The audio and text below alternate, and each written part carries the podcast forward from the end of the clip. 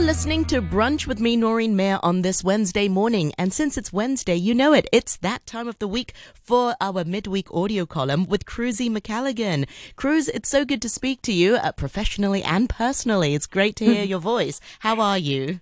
I'm well, thank you. I actually feel um, quite tired today um, in my body because we're going to get to the subject of the, um, of the audio column today. But um, I help host like a dance um, event in Hong Kong, and we had one yesterday. And basically, I spent a lot of this time during this dance event jumping, which I don't know if you've seen me recently, Noreen, but I don't have the physique of someone who would elegantly Oh, and efficiently shush. jump. No. okay. And so my body is a little bit, is paying for it a little bit this morning in a good way, in a good ache. I think But it's because just- we're not used to jumping. So, yes, it's not the physique. Oh, Well, how- I think you know. I mean, I am. I, I look at my children, and I think that's what got me thinking about it as well. Is like my eldest, she's quite a sensory-seeking child. She likes a lot of sensory input. She likes to stimulate her vestibular system. I think that's the one where you're moving around, and um, she will just jump. The number of photos I have where she's basically airborne. You know, I'm taking photos of her just moving around a space. I'm like, her feet aren't on the ground. She's just permanently in the air. She's just jumping all the time. Um, and um, and I realized, God, that just must feel so good to be able to just bounce and be so springy. springy. Yeah, springy.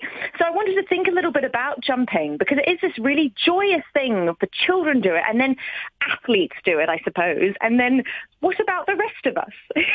Like um, some of us occasionally on a dance night will think that we can still do it and attempt it and then pay for it. Um, so let's talk about it. So jumping is a form of locomotion or movement in which an organism or non-living mechanical system, like a robot, propels itself through the air along a ballistic trajectory. Um, now, I would not describe me jumping as propelling myself along a ballistic trajectory. It is definitely not as, as precise as that. Um, but but it's very interesting that most mammals are born with the ability to jump. Really? Yes, they are. And as humans, we, uh, most of them, um, and I'll go into some of the animals in a minute, but as humans, we regularly practice the art of jumping throughout our daily lives. So whether we're just hopping up on a bus or you jump down the last step or something like that, um, we, we can't really, we have this urge to just sort of jump, hop, skip, and a jump, right? hmm Yep. So it's kind of interesting. Now, firstly, how high can we jump? So I wanted to know this, like what is the highest a person has jumped? Apparently, the highest standing jump, and I can't actually believe this, so let's see if this, we think this is true. The highest standing jump is 1.6 1.616 meters or 5.3 feet. That's that's taller than me. Yes, someone could just jump taller than you. And apparently this was a Canadian man called Evan Ungar in um, Canada on the 13th of May in 2016. And he broke the world record in front of 100 of his colleagues and friends at a health club. Whoa. Yeah, How- apparently. How does he? How does one get so springy? I don't know. I think this is like, you know, the athleticism. I mean, our muscles are like little springs, right? If, you know, yeah. for people who use them, that's what I've heard. and, um, but there's also like a high jump, you know, like in the Olympics Oh, and yeah. athletics. That's true. and where you jump, you know, off a, over a bar.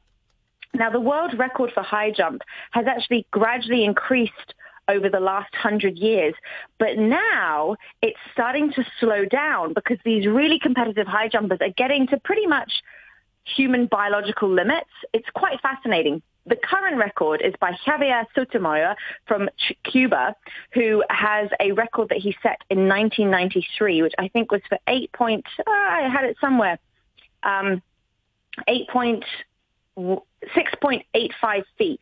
No, that's no, sorry, uh, 8.03 feet as a male jumper. The female jumper record holder was 6.85 feet, which is still incredible. Um, so he jumped 2.45 meters in the high jump, eight, just over eight, 8.03 feet in 1993, and no one's broken his record since. I checked it this morning. Whoa, Yeah. that's incredible. I just looked at Yeah. Javier, right? Javier Sotomayor yeah. from um, Cuba, yeah. So, which is quite incredible because, in average, most of us can only really jump a fraction of our own heights. I would attest I don't want to go there. Yeah, how yeah. high can you jump, Cruz? You've got long legs.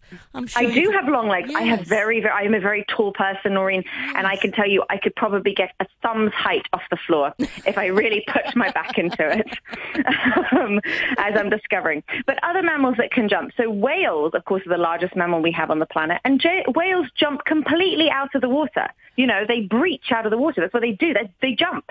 Um, but it's quite high to sort of offer a precise height that they can jump because it's quite hard to sort of mimic, you know what I mean? What are we measuring from and stuff like that. But um, one of the highest whale jumps we've seen of an orca whale, for example, um, was jumping 15 feet in the air while chasing a dolphin. Whoa. So like it's quite incredible. Kangaroos, obviously yes. famous jumpers. Yep. Probably one of the most famous jumpers in the world is the kangaroo. Um, kangaroo legs. I didn't know this, but I'm going to tell you this because I know you might be heading to Australia soon, and you might just want some facts. So here's I some facts. Bump into um, one. Yes, uh, kangaroo legs cannot move independently of one another. I didn't know that. So they're they're, they're restricted to that bounding to, gait. Oh. Yes. They have to yeah. jump. Hop. They have to uh, jump. jump, yes. Yeah, so they, they, they, this is also what allows them to jump high distances, but they can also cover jumps of up to 25 feet in a single leap. So they might not be going up, but they might be going forward 25 feet in one jump. Like, incredible, incredible. They have been known to jump as high as six feet in a single jump which is extremely high and extremely difficult. And of course, human beings are trying to push that all the time and barely getting past it, you know. Um, and they, you know, so it's quite incredible. And now this is, it's all about physics because it comes down to their Achilles tendon, which is responsible for stretching and releasing the energy needed for the forward propelling motion. And so they're quite unique in that way. Tigers are another big jumper. I didn't know this this shows gaps in my knowledge. They can jump um, over 10 feet at a time.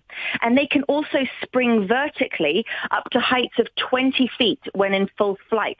So it's quite incredible that um, tigers can jump this this high. Even tigers in captivity have been known to jump as high as 12 to 15 in the, feet in the air.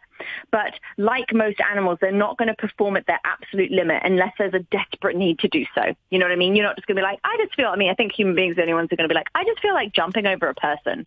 You know, like tigers are only going to do it if they feel threatened, etc., etc., etc. Because they do. Um, you know, you you sometimes see like snow tiger. Oh no, that's snow leopards. Never mind. Uh, com- uh, complete but sometimes you see tigers in the trees, so I suppose they do jump very high. No, uh, absolutely, yeah. and I think even like yeah, and Leopards even like even. in cold in cold climates, yes, you're talking about animals that have that ability to jump, which I guess you know they're all part of the feline family, yes. and cats are pretty remarkable anyway, right? I mean, I'm not a cat person, but I can definitely appreciate cats I've seen that have jumped from one ledge to another, and you think, wow, if that was you know, adjusted for a human height, it would be like jumping up half yeah. a building, you know? Exactly. So it's quite remarkable. but elephants cannot jump.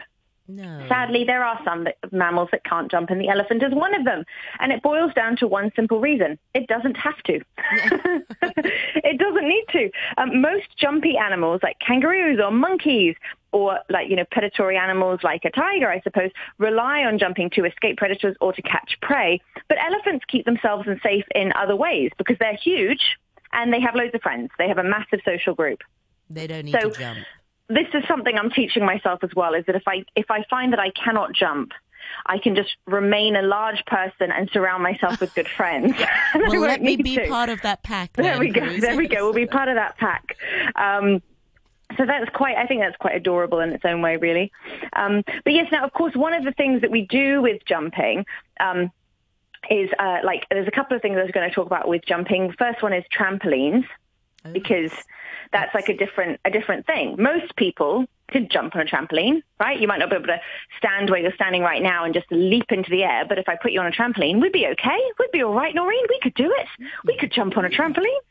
Um, but yeah, so this is uh, the trampoline's quite an interesting thing. Apparently, the man who invented it, George Nissen, was inspired by nets under trapeze performers at circuses.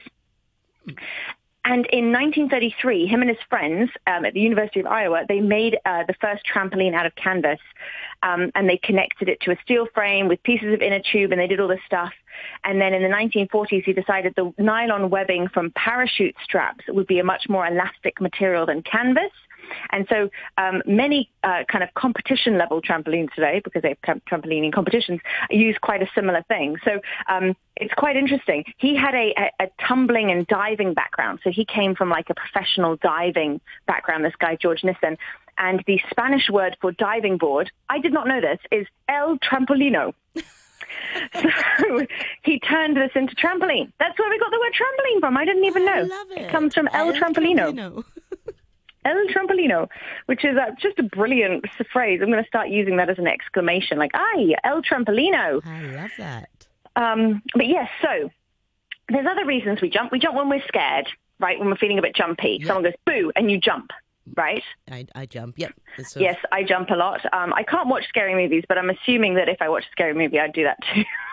I'm yeah. just avoiding them because I don't have capacity for that at the moment. Do you remember but Sarah any... Passmore who used to work here? She oh, was yes. she was so jumpy. Like even when the phone, every time her mobile phone rang, she'd just jump. She'd be oh, she just got such a fright from her own mobile. It was so funny to watch. Oh, that's so funny. But it, it, there's a reason we have that reaction. Um, when we're scared or when we're surprised. So fear starts with a trigger. So it could be a loud, uh, loud sound or something that you're not expecting. So like a mobile phone ringing loudly. That stimulus signals our brain that we might be in danger.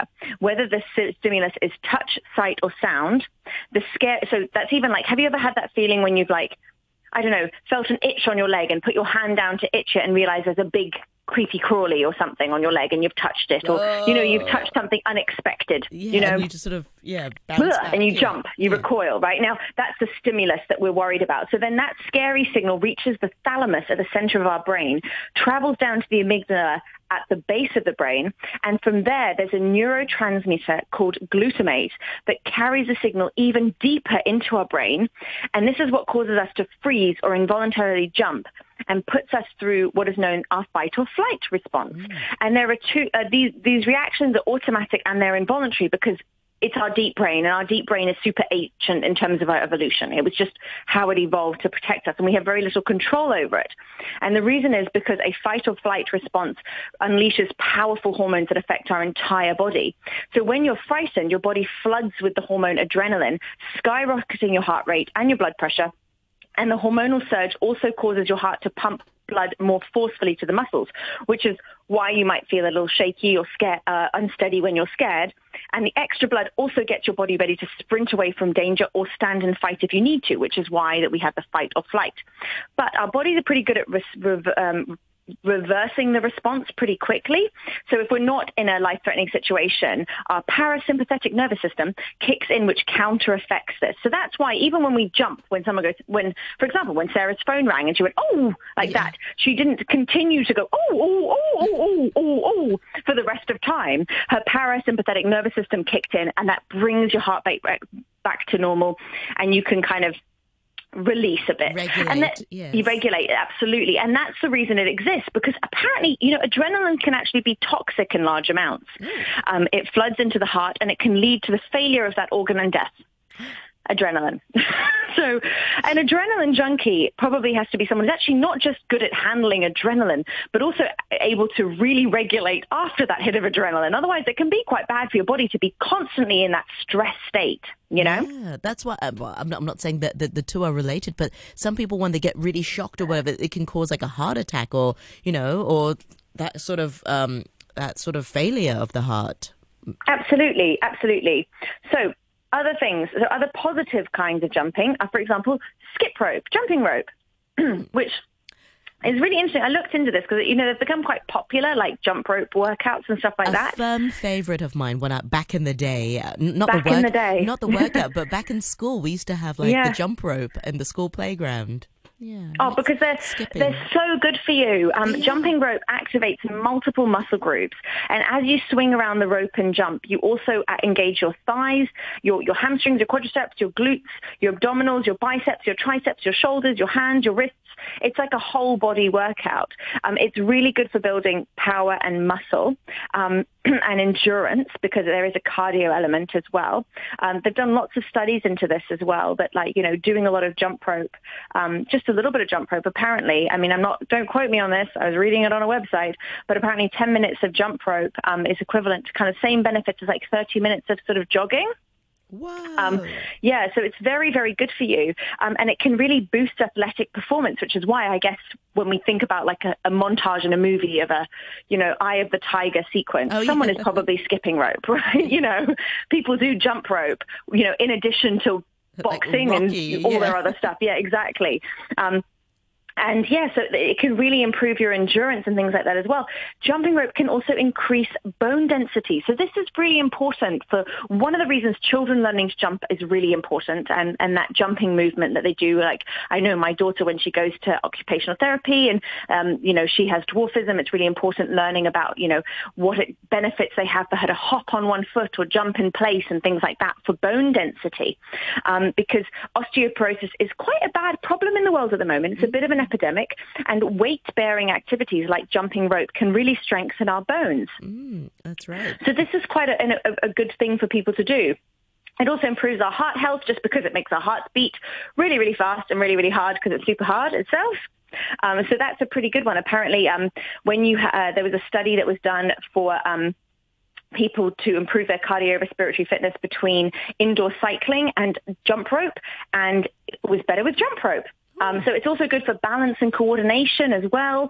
Um, it's very, it's it's pretty fun, I suppose, in a way, um, if you're into that sort of thing. But yes, I persuaded myself to try and start doing some more jump roping because my jumping yesterday, I mean, I'm exhausted now, but it felt good at the time. Um, and I have one quote to finish on. Yes, please go for it. Um, it is when jumping for joy, the last thing on your mind is what you're landing on. oh, I was like yeah. Yes. And I was like, that's explained so much about how many times my children have injured themselves launching themselves from various things. I know. Me too. Just landing on some Lego and you think, Yeah. oh. Well, Chris, Yeah. I really enjoyed your audio column. Thank you so much for your sharing. And like you said, I'll, I'll be in Australia uh, next week and the week after. So I, I'll talk to you next uh, next time. And, and so you'll be with Sadia uh, next week. So thank you so much. Take care. Perfect. Take Bye for now.